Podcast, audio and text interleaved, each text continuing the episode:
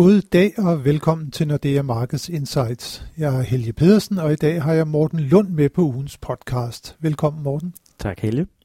Ugens helt store begivenhed var rentemødet i ECB, hvor Christine Lagarde Company, som ventede, undlod at ændre på pengepolitikken. Men samtidig gjorde det klart, at ECB bestemt ikke har tænkt sig at stramme den i lang tid fremover også selvom banken nu ser lidt mindre pessimistisk på de økonomiske udsigter end sidst, da man offentliggjorde en ny prognose i juni. Nu venter ECB således, at euroområdets økonomi i år skrumper med 8% mod knap 9% forventet i juni. De 8% er, må vi nævne, præcis det samme, som vi når det er kommet ud med i vores nye prognose for euroområdet i sidste uge. Måske fru Lagarde har kigget nordpå, da prognosen skulle færdiggøres. Ikke desto mindre fik udmeldingen euroen til at blive styrket over for dollaren, og de lange renter krøb også lidt op. På onsdag i næste uge, så er det den amerikanske forbundsbank Fed, som skal tage stilling til pengepolitikken. Og det er klart, det bliver også fuldt meget nøje på de finansielle markeder. Og Morten, hvad skal vi egentlig vente os fra Feds side i næste uge? Jamen, vi skal nok forvente, at øh, Jerome Powell han vil øh, tale meget om det her nye øh, regime, pengepolitisk regime, som hedder Average Inflation Targeting. Øhm, og øh, det øh, regime, det betyder jo lidt, at øh, man sådan på i en eller anden øh, ugiven periode, når de ikke specificerer, hvor lang, hvor lang en periode det er, men der skal man altså have en, en inflation, som øh, skal i gennemsnit være 2%.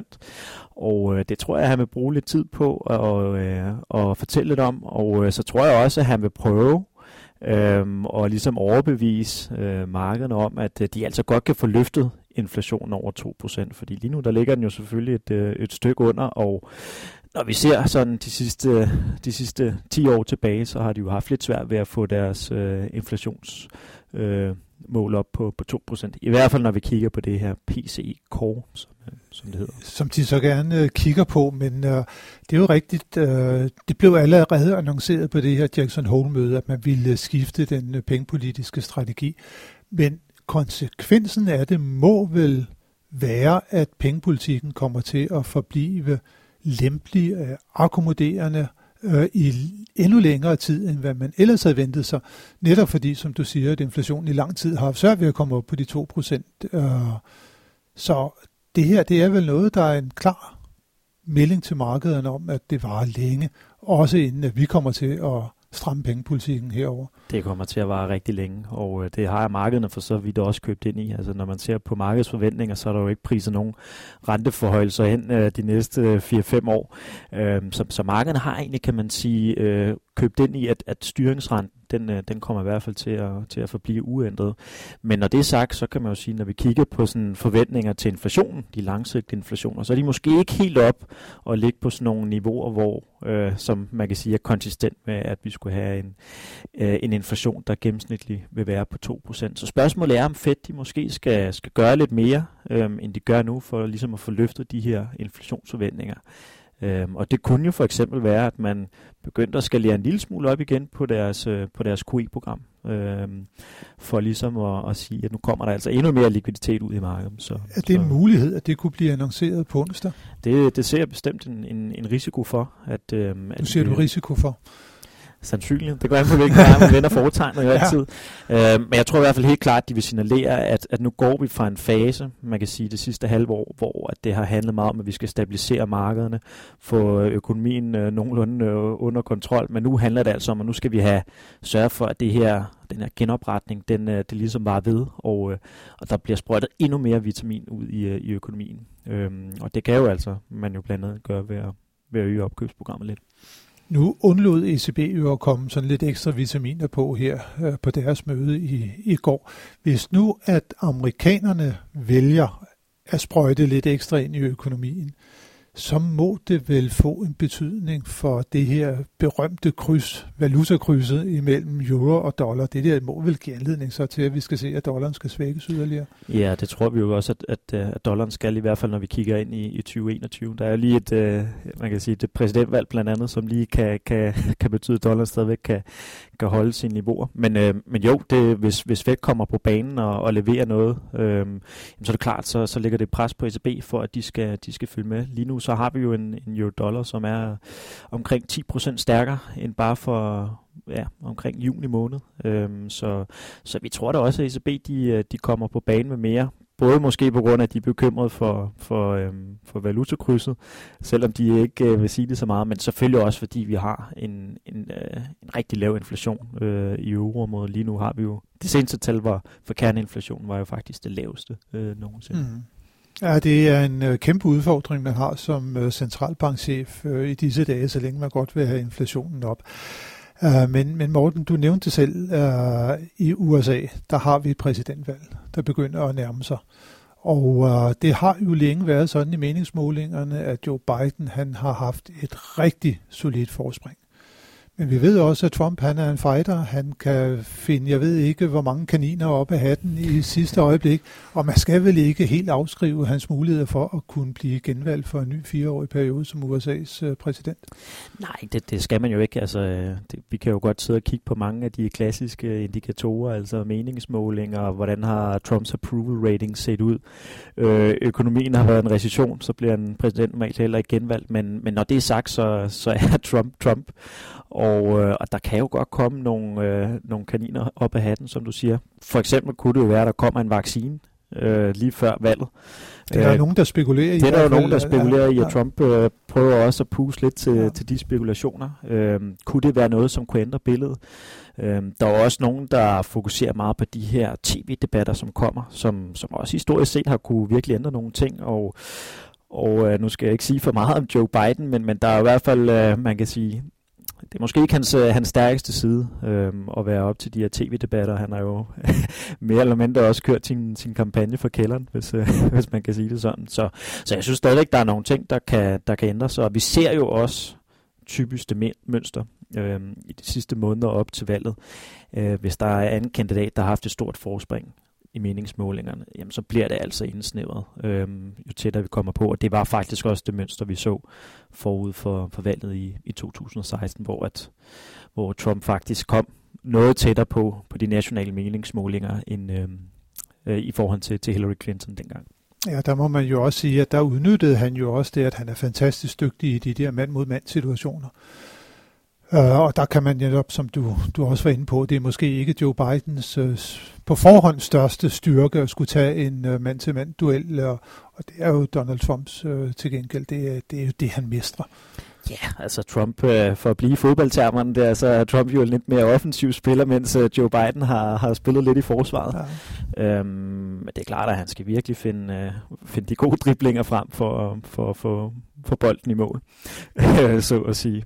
Men ja, jamen, det er jo noget, der bliver, der bliver rigtig spændende øh, at, at se, hvordan det kommer til at, at, at spænde ud med det her amerikanske præsidentvalg. Men det er jo også sikkert, at det vil få nogle øh, implikationer for, for de finansielle markeder.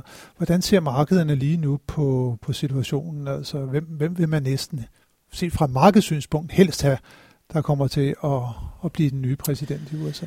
Jamen, det, det, det er et rigtig godt spørgsmål. Jeg vil faktisk starte med at sige, at når man ser på markedet, så er de faktisk ret nervøs omkring det her valg, øh, når vi ser på sådan nogle øh, prisning af sådan en aktiefuture, som det hedder, øh, på, på sådan noget som VIX, altså hvor meget volatilitet der kan komme i markedet.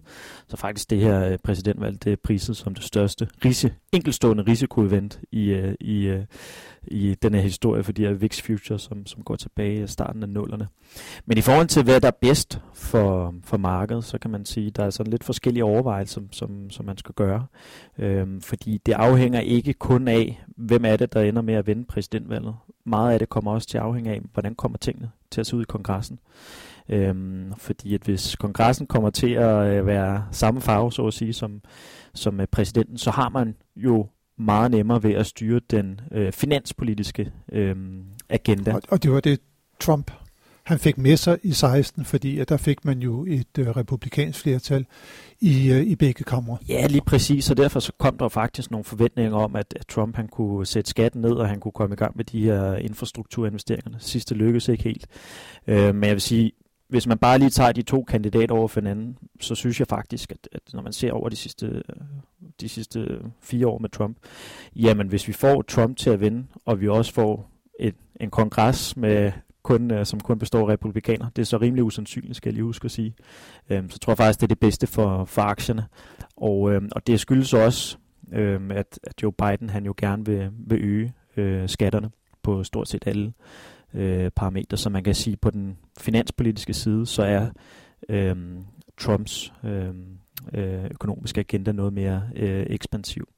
Så er der selvfølgelig noget på, på udenrigspolitikken, øh, kan man sige, hvor at, at Trump jo selvfølgelig har en lidt hårdere øh, retorik og måde at køre tingene på, specielt over for Kina, øh, hvor Biden øh, formentlig også vil køre en relativt hård øh, tone over for Kina. Det er der bred konsensus om i, i, i USA, men, men der hvor der især vil være en forskel, det vil være over for Europa, NATO, Mexico, øh, Canada og så videre, hvor, hvor vi må forvente, at Biden han vil, han vil ligge lidt mere øh, blød tone. Så der er sådan lidt forskellige øh, ting at, at tage Ja, der må man jo også sige, at uh, set med de, uh, gennem de danske briller, så må det vel alt andet lige være en fordel, hvis det blev for eksempel Joe Biden, også fordi han vil have det her mildere uh, relationer og genskabe de gode relationer til Europa, og så har han jo også en helt anderledes grøn øh, dagsorden, end, end Trump har. Det noget, som, øh, som, som danske virksomheder vil kunne vinde stort på.